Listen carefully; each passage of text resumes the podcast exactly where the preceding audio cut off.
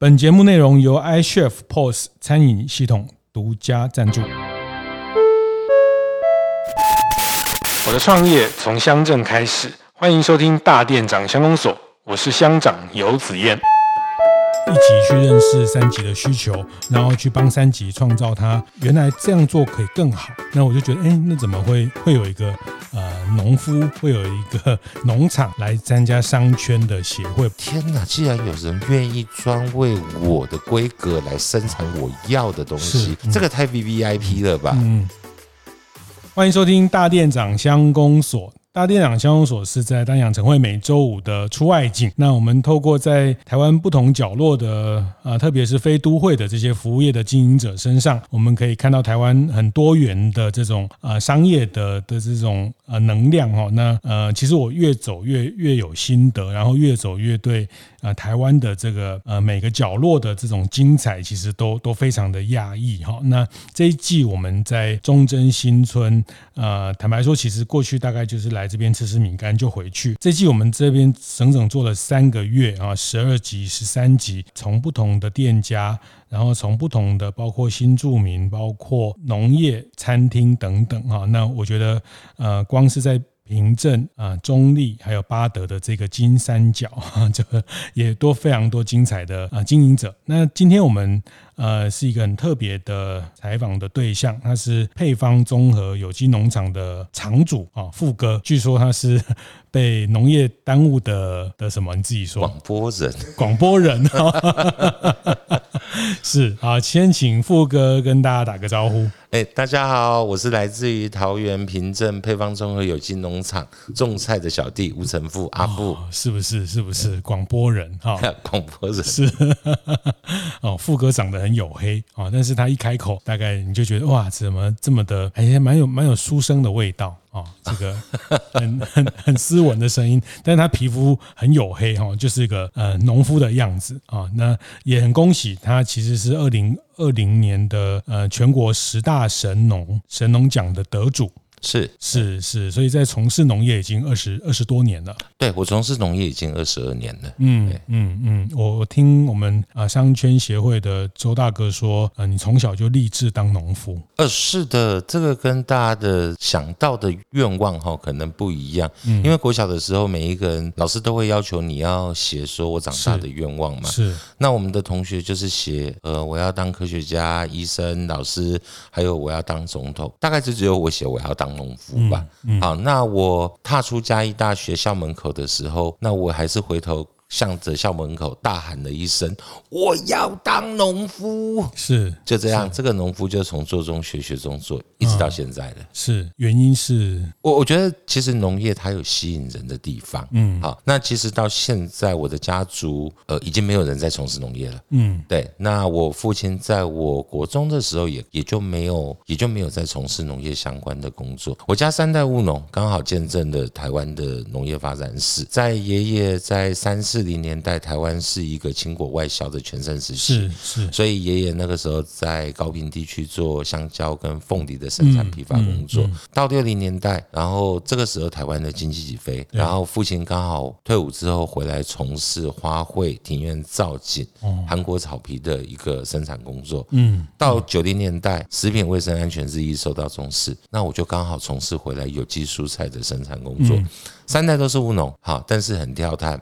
就是三个不同的产业，嗯，所以其实虽然是务农没有传承，我是白手起家的，是是是，所以嘉义大学念完还继续到台大进修，对对对，嗯，对啊，读的就是全部都跟农有关，是。高职农业经营，然后大学的农场管理，一直到台大的农业经济，其实都是一直跟农有相关性的，是是，所以配方综合有机农场，呃，现在在经营的的项目。大概可以简单跟大家先介绍一下，我们有两个第一跟一个保证，我们是全国第一个通过有机分装物流流通验证的农场，同时我们也是全国第一个通过有机农粮作物产销履历集团验证的农场。那各位听众可能不了解这两样在做什么，但是你只要觉得好像很长、很屌、很厉害，这样就好了。是是是是。对，那我们的产品都有通过，哎，都有投保两千万的产品责任险。嗯、主要的经营业务是从种苗的生产一直到行销，那我们几乎采取一条龙的一个方式。近几年再加入了环境教育跟食农教育，为的就是能够让大家了解到我们的那个。蔬果生产不是在冰箱拿出来的，也不是从超市长出来的，嗯，它是从土里，然后一直到你的家里的餐桌，这一段路径是怎么发生的？企图引起人、土地跟作物的一个对话，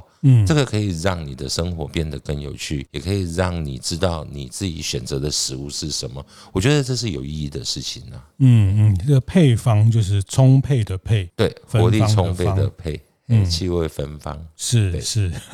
如果前几集有听我们在中正的这一系列，有一集我们跟新百王的阿红师傅哈，那这个我们制作人说他叫做中立的陈奕迅，是医生陈奕迅，医生鸿哈那个。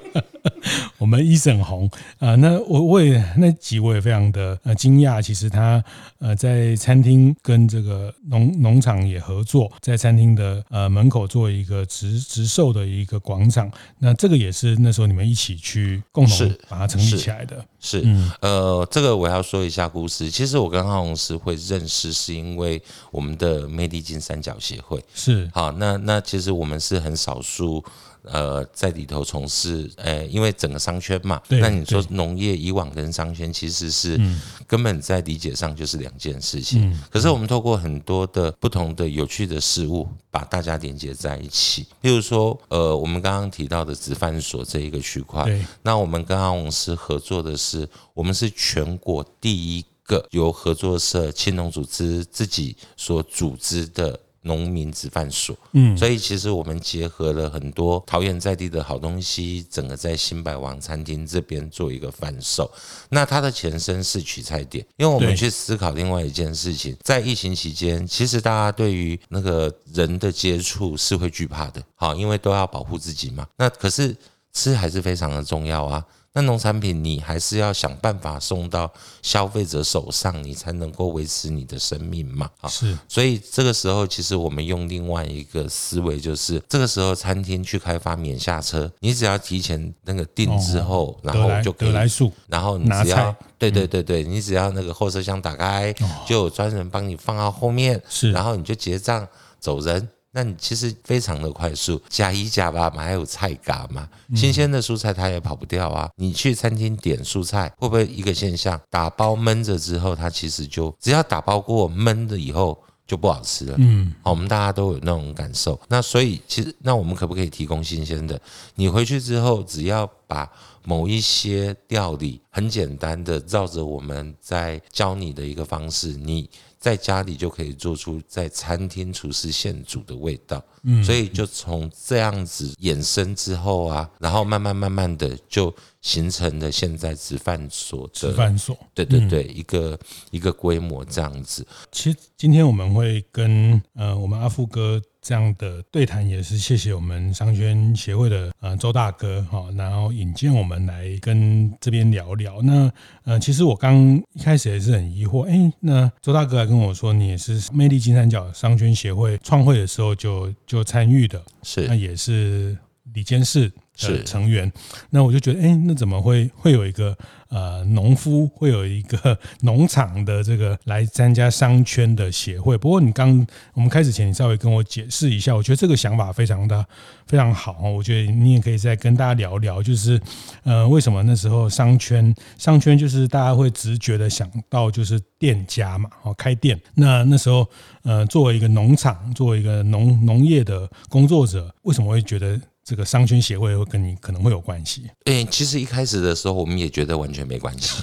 对，就是，但是当时找我们的蹭个流量啊，对 对对，蹭个流量。然后当时找我们的时候，他其实告诉我们另外一个思考点，就是你商圈是餐饮业者，对，那其实我们农业在生产的时候是一级生产者，对。如果你一级乘以二级的加工，再乘以三级的贩售、行销服务等，它会产生不一样的火花，也就是我们所谓的。六级产业。对，所以其实那个时候盘点我们自己在地附近的邻近的，就是我还有另外一间旭升农场。他们主要生产番茄跟小黄瓜。那我们当时加入的时候，其实也没有想到要做生意啊，只是想到说，哇，六七十个都是餐饮业者，嗯，那我们在这几年我们吃一圈好像也不错，嗯，就是一个很单纯的这样子的一个想法概念。吃饭定位比较快，对对对，等下 看有没有熟悉之后打一通电话，还是刷脸可以。刷个脸，对，可以，嗯，直接直接就是啊里头请这样子。确实在这几年中，我真的是买把每一个会员的那个餐厅，我们都去吃过一遍了，然后我们就发现，其实各有各的特色。嗯，好，那这一些特色，它不是说呃每一间它可能有某一样是特别突出的，那我们就会把这一些去把它那个稍微整理出来。常常有中南部的朋友上来的时候，还是客户啊，还是长官，那我们会带他到商圈这边吃饭的时候，他们都会问我一个哪一间比较好吃？嗯。我说都好吃，是，他们就会开玩笑讲说：“阿富，你是不是怕得罪人？”嗯，对我说：“没有，没有，没有，因为其实每一间它有它很不一样的特色，有的是卤味，有的是牛干巴，有的是豌豆粉。那那其实你只要去找到它每一间特色的时候，你就会发现，真的每一间它有它的故事，嗯，它也有它饮食特色的一个文化。那其实我我常常会带着这一些朋友。我会先带他们去逛一圈商圈，然后告诉他们，呃，这一个商圈它的故事是怎么来的。来这样子一圈以后，再带到吃米干的时候，你有没有发现这一餐不一样了？嗯，特别有味道。对，就跟主厨说过的菜都特别好吃这样子的一个感受。因为你会感受到哦，原来他呃米干这件事情、米线这件事情，它的餐饮文化，嗯，其实是跟我们台湾自己在地的。其实已经早就已经融合在一起了。是是，所以你们认识了这些餐饮店家之后，从农场的角度，从农业的角度，嗯，呃，可以协助他们什么？本集节目是由合作伙伴 iChef 支持完成。iChef 是台港新超过一万家餐厅使用的科技，无论是线上定位、点餐，还是现场 POS。都透过一个 App 搞定，而且 App 周周都更新，确保你的功能都最新。欢迎大家 Google iChef 申请免费到店体验哦。是，所以你们认识了这些餐饮店家之后，从农场的角度，从农业的角度，嗯。呃，可以协助他们什么？当初其实只是抱着好玩的一个心态而已。我们参与他们的活动，像是长街宴啊、打卡这一些，其实这是以前我们比较不会去接触到的。嗯，好，因为虽然我是在地土生土长的，那其实，在以前对于他们而言，他们就是村子里头的，那我们就不是村子里头的，就是一个很明显的两个群体。那其实，在大家的那个接触上是陌生的，然后开始去接触。那对我们而言，就是米干这件事情，从小吃到大，它就是传，对，就是一个熟悉的记忆的味道，就是如此而已。那你也没有去想说它是不是有什么故事可言，它用的米是不是这边的米？对对对，就是你去。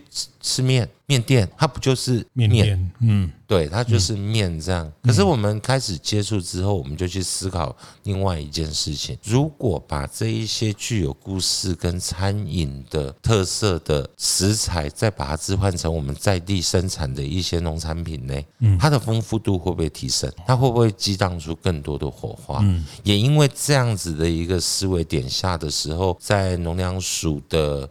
北区还有北区能量署北区分署的支持下，我们做了很多不一样的事情。嗯，他们有那个长街宴啊，有手抓饭，有搏击饭这一些。是，那我们那一年，我们就把他们的所有的食材置换成在地生产的。嗯，好，那其实，在风味不变的状况之下，我们发现原来越在地越国际。是，好，你用这一些元素之后，嗯，它的那个城市，哎，回想的城市，它其实已经。高达，它会呈现出这不是只是吃，嗯，这一件事情而已，在地食材，但是是异国料理，对，可是它所融合出来的是一个满满的故事性。嗯，那你的这个这一餐，我们觉得它会丰富了，哈，它变得有意思了，它不再是只是吃这一个而已。所以，我们从那个时候开始，我们就开始去办理所谓的食材媒合。各位消费者可能觉得米对于大家是什么事情？这是饭嘛？对。对你，你可能从三四十年前一个人的一年的米的消耗量是一百四十六公斤，嗯，到现在我们一个人一年的消耗量可能不到四十六公斤，因为我们的饮食文化现在变得很多元，嗯。你可以吃面食，你可以吃面包，你可以吃其他类的。可是米这件事情，其实在我们的生活中，它逐渐的重要性被减少。啊，因为你的替代物很多。可是我觉得，像这一些餐厅，它每一间刚刚提到的每一间都到它有它的特色的时候，对，你可不可以找到一款适合你家餐饮的米？哦。哎，这个就不一样喽，因为可以让你的餐饮就觉得怎么特别好吃。到你家吃饭的时候，那个饭都要多吃好几碗。嗯，好，因为你家的菜的关系嘛？是。如果你连米这件事情都去注意到的时候，好，那这一餐饭会变得不一样。嗯，好，所以我们也就。结合了我们很多桃园青农种米的伙伴，我们大概提供的六七个品种，嗯，像是台垦九号啦、桃园三号啦，还有那个高雄一四九啦，好，等等等等的。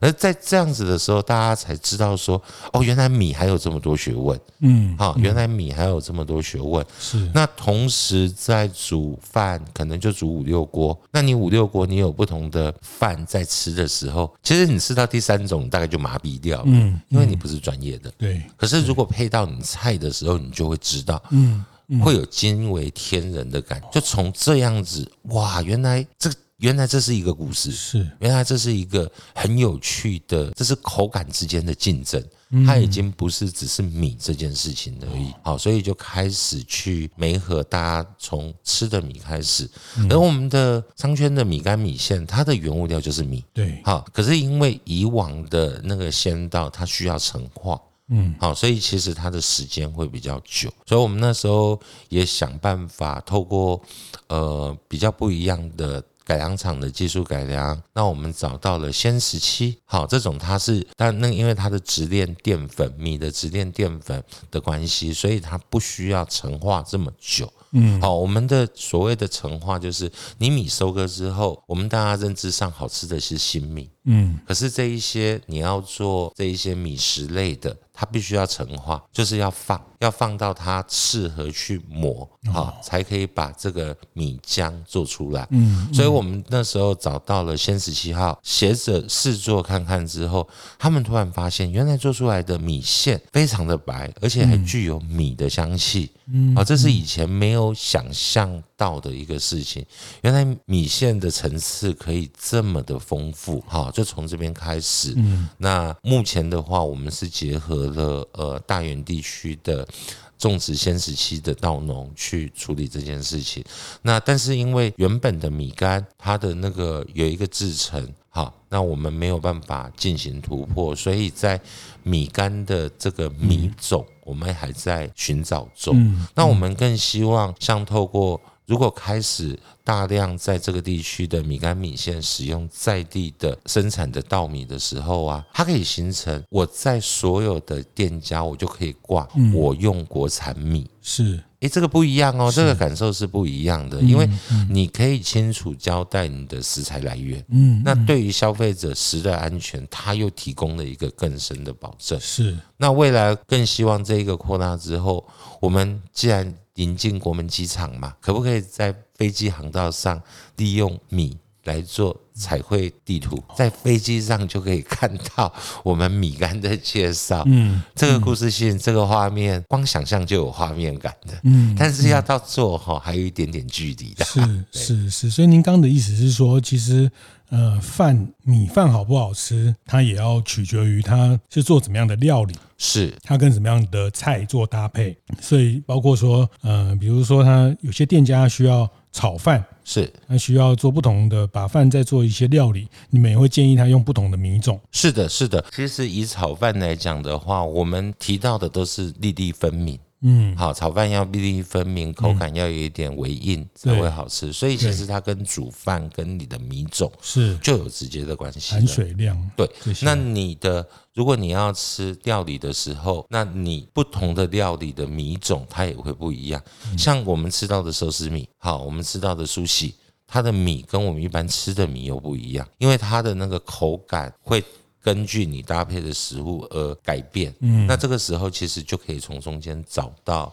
适合料理的食物的米种，除了米种之外，那我们桃园有很多很棒的农产品，像是我们的蜂蜜、我们的竹笋、我们的蔬菜啦、我们的水蜜桃啦，那这一些其实还有。我们桃园地区很具特色的桃园红茶跟东方美人茶这一类的，我们可不可以把这一些也导入到我们现在的餐饮文化中？因为传统上，呃，这一些茶农他只知道说我可能就是要变成一个一罐一罐的装的才会比较好贩售。是，可是我们跟餐饮结合之后，对，我们也做了一个创举。是，你做成茶包。嗯，然后我们变成冲泡的那个对新鲜的茶饮，然后原本以前在餐厅是吃果汁的，嗯，我可不可以换成这一些好的茶？嗯嗯您，跟你的餐。是你的菜是哦，天哪！既然还有一种不一样的风味产生的时候，嗯，那就慢慢的这一些茶品的部分，嗯，也开始进到我们的餐厅之中。那有一些蔬菜的部分，也开始慢慢的去整合进到了我们这一些餐饮业者里头。所以其实我们在这几年。跟阿红师，我们两个其实也办了，每年都会办两三场的类似食材媒合会，是。由阿红师跟协会这边去整理我们想要参加的餐饮业者。嗯、那我这里就是寻求，就是北部地区那个有意愿的生产者，是，然后让大家在一个平台上，哇，好，我们不是先做，先不讨论做生意这件事情。我们来交朋友，好，来认识之后，我邀请你来农场走走玩玩，在你闲暇的时候，或者是我们就约个时间来农场玩玩嘛，看看看看跨领域之后它会激荡出什么火花嘛。我没想到这个效果很好，对，我们还从。呃，直播、影像、摄影等等的，就做了一系列。初始最原始的一个想法，只是为了好玩。嗯，而这一个好玩，却衍生后面很多有趣的事情发生。是，这就是加入协会不小心，对，就不小心碰撞了很多的火花。大家回头去跟阿红师傅的这一集，呃，一起来听哦。我觉得，呃，阿红跟阿富，哦，这个真的是天造地设。我觉得他这里面隐含的，从我的。学习，我觉得他有一个很很棒的思维，就是一级的产业农业区去理解服务业的需求啊，然后去帮服务业去找到它可以加创造它价值的的这个部分。那服务业的三级也回头，或是说三级也更认识一级的产地的这些提供的的食材的来源，或是它的特性。但过去好像比较。呃，没有这样的一个合作哈，就是我们看到呃，比如说农夫就专心把东西顾好、种好哈，产品好，但是这个好要怎么样变成市场价值的好，好像没有就特别去照顾到厨师。呃，这个料理的师傅就专心把菜做好吃哦，但是这个好吃怎么样让好吃能更多的价值，把在地、把当季的这个都成为好吃的元素，但其实过去比较没有照顾到，所以就会只只是在这种好吃这个这个口感上，或是。呃，这种感觉上去去去 PK，但是其实它好吃，后面还是有很多价值可以去沟通。我我觉得，呃，这个是一个很棒的结合，就是一级去认识三级的需求，然后去帮三级创造它原来这样做可以更好哦。其实那三级也必须要花时间，就像您讲的，在这样的美和会，呃，你们会先邀请他们到农场来认识，那来理解这个。呃，你们对一些农业的想法、农业的理念，那这个是一个在你们这边学习，然后创造出的一个很特别的合作的模式。是因为我们觉得这件事情它不是只有买卖的关系而已。那你厨师更了解你的食材的来源，你就会。更容易去发挥。嗯，那生产农民，你知道厨师要什么的时候，你就可以调整你的生产模式，生产出最符合他的这个东西。绝对是一件事情要成功，是很多的小细节所累积的。那为什么过去比较难做到？因为过去我不晓得过去为什么比较难做到，但是我们大部分都跟。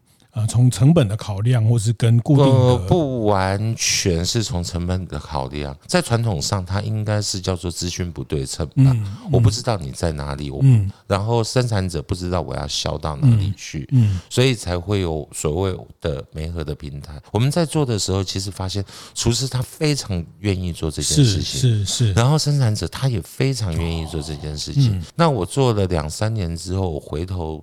呃，我统计一下，我们这几年，你你做完这一些事情，一定要有一些绩效嘛。你不能说很开心之后就就没有了，那我们做这一些就没有意义了。我我从。农民的角度去在做调查的时候，我们发现几个。第一个，我会调查你们每年销售的一个数量，销售到哪里去。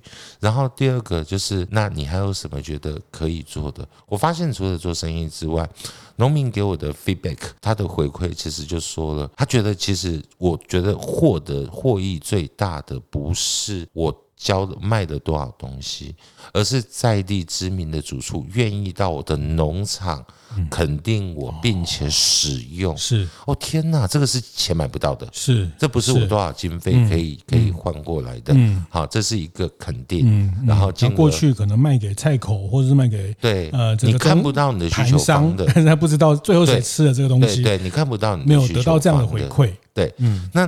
在厨师那边也有同样的反馈啊！天哪，既然有人愿意专为我的规格来生产我要的东西，这个太 VVIP 了吧？嗯嗯。所以其实他对他们两边而言都是一个很 shock 的结合。嗯，那他们可以去因为这样子的结合，能够创造出更多火花的时候，那主厨这边他也会去分享说，我是使用。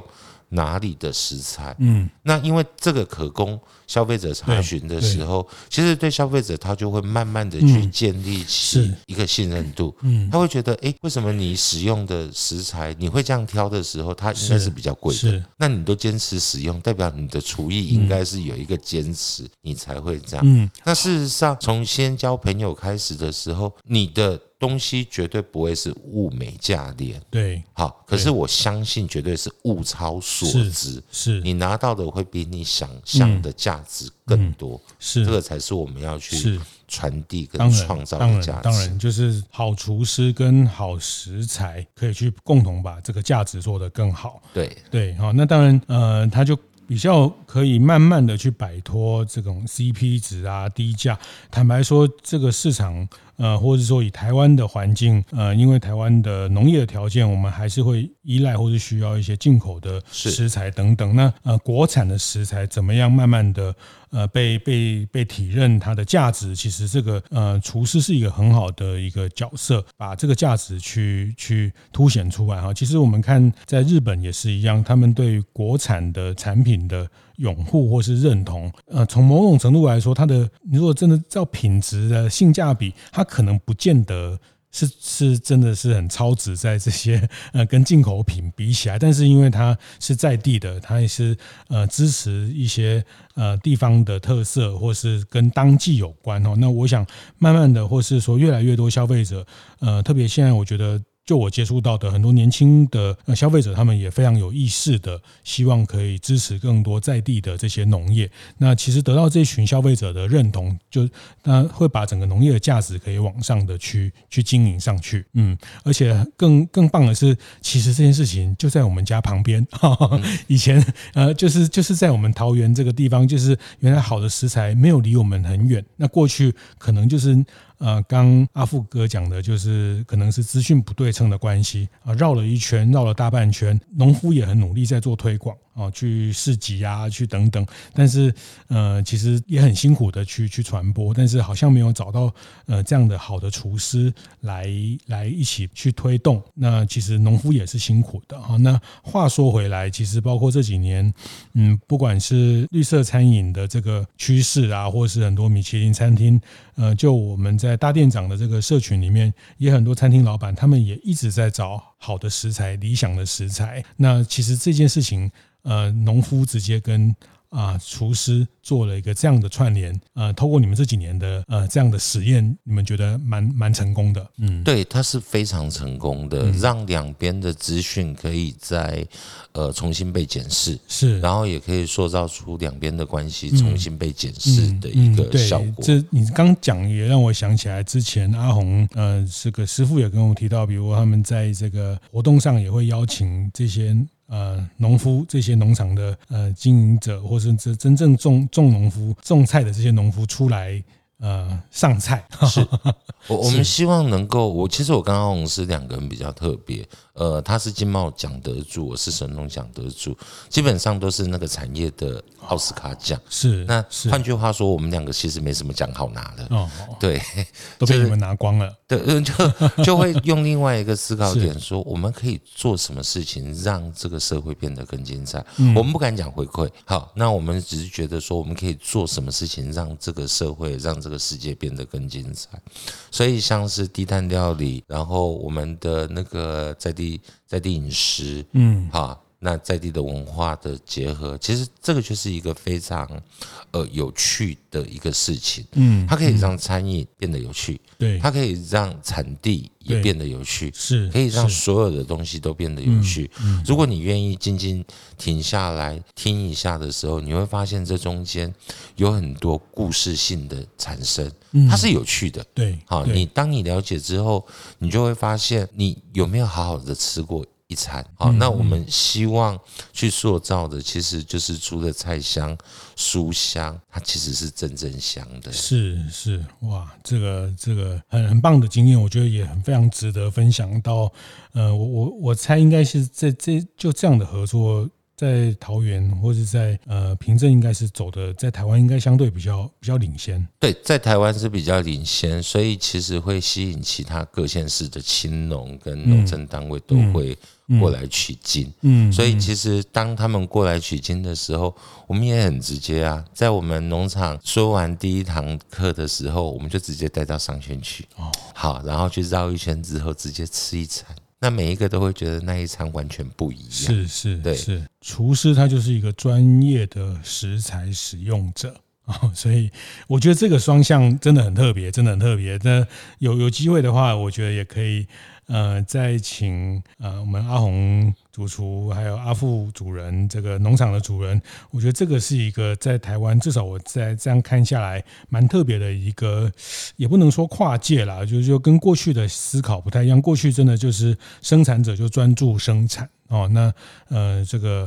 市场的这一端就专注在消费者的满足，但是这里面，嗯，确实有一个资讯需要被打通，确实需要有人去推广。但是，呃，从你的角度或从农场的角度来说，会不会是就很麻烦、很雅给吗？就是说，啊，以前我就是把东西照顾好啊，把这个价格维持好啊，价格稳定，自然就有人来收我东西。现在还要花时间去理解，呃，这家店那家店啊，不同的料理，呃，这不会。就是这是一个，也是一个成本吗？诶、欸，这根本就是搬砖头砸自己的脚。嗯，它不是成本而已，它是搬砖头砸自己的脚。真的是给他给。对，那其实就就是一个念头的兴起。那跟阿红师两个人在讨论的以后啊，就会发现奇怪，两个人想法特别多，就好像你追我，我追你，然后在开始动之后啊，就没有再停过了。哦，然后就好像我在追他，他在追我这样子。嗯，然后。突然之间，两个是用跑起来的，是嘿，就是那种感受上，所以我们就开始去做了很多这一些方面的事情。可是当做下去之后，你会发现这个对两个产业都有帮助。嗯，好，先不论它会不会赚钱，坦白讲根本不会。媒合这件事情怎么会赚钱呢？我在中间我也没有抽你的利润，是这一些的。但是他为什么要做？因为他两个产业会变得更健全。嗯，好，当产业变健全、产业变友善的时候，我们的经营环境也会更友善。从这样一个角度的时候，你可以做的事情就变得更多。这个也很特别的经营哈，所以呃，我觉得可以提供蛮多的呃，给台湾的，特别是在呃这几年也常常在谈到青农、青农的这个概念哦。那呃，很多的年轻的呃农业的经营者，他们进到农业之后，其实带着跟过去不一样的思维。然后像我们上次在嘉义，他们在做极光哈密瓜啊，那太原呃，在他们也是一个呃很年轻的伙伴，也是呃从嘉义大学毕业，然后都是学有农业的专精，那他们希望把呃水果做成一个品牌化的方式去去呃推广，然后。怎么样去跟甜点结合？就是呃，跟这些呃每一季的，像最近这个草莓季啊，草莓跟甜点，那甜点可以把这个价值呃做得更好。然后像草莓也好，那像在哈密瓜的应用，那我上次也是去他那边也听他讲，还上了一课啊，就是说像水果。像光哈密瓜也有叫做什么后熟，是不是？有的是后熟，对，他们是后熟，或者是说他他呃有的像他做甜点，有的就会呃容易生生水嘛。然后如果他是后熟的这个，他如果呃处理上怎么样才是适合做成甜点的这种应用等等，那就变成说在在呃农业的工作的这群伙伴，他在田里面。呃，把东西照顾好的过程，他其实也要去理解这个怎么去应用这个东西，可以做得更好。嗯，呃，非常精彩，我觉得这个也也上了一课，从农业啊、上面去去学到哈。那呃，它不再是一个看天吃饭，然后不再是一个呃这个不用读书就可以去，它高度的知识化啊。那我觉得任何产业都一样啊。其实这也是呃，常常我常分享为什么我们要做大店长这样的一个 podcast 或呃这样的一个平台，让服务业的老板开开店的老板可以有一些知识分享的地方。那所有的产业都一样，嗯，也不要羡慕高科技高薪哈，那它的。专业含量高，所以它的呃收入高，这是必然的。那一样服务业、农业，我想到今天，在今天呃开店服务业，你没有一定的知识含量，也很难活下来哈。就是说呃，包括你要做线上啊、做社群啊、做做这些品牌啊等等啊，一样开店也需要有一定的专业的含量。那农业更是这样子哈。那呃，非常谢谢，非常谢谢今天呃我们的配方农场。的吴成富啊，吴大哥啊，我们的神农奖的得主，那非常谢谢，再跟大家分享怎么样在农业从一个呃，你现在可以叫青农吗？哎，刚过期，刚过期，刚过最佳赏味期限，刚过一年，资深青农，对，资深青农，我们一代一点零的青农。啊，不好意思，跟这个啊，这个这个青农有有这个是农委会有定义吗？有十八到四十五岁，十八到四十五，对对对，他这个还定义的还蛮严谨的，是是是，你必须要有实际从事农业工作，是，所以要称您是前青农代表。哎，对，呃，不管如何，我觉得阿富哥走出一条不太一样的路哈。那给后面呃持续想要投入农业的伙伴，呃，或是很多服务业经营者，也可以来来来学习。谢谢，谢谢阿富，好，谢谢，大家，谢谢。谢谢听完也邀请大家到 Apple Podcast 订阅、评分、留言。大店长相公所，我们下周见。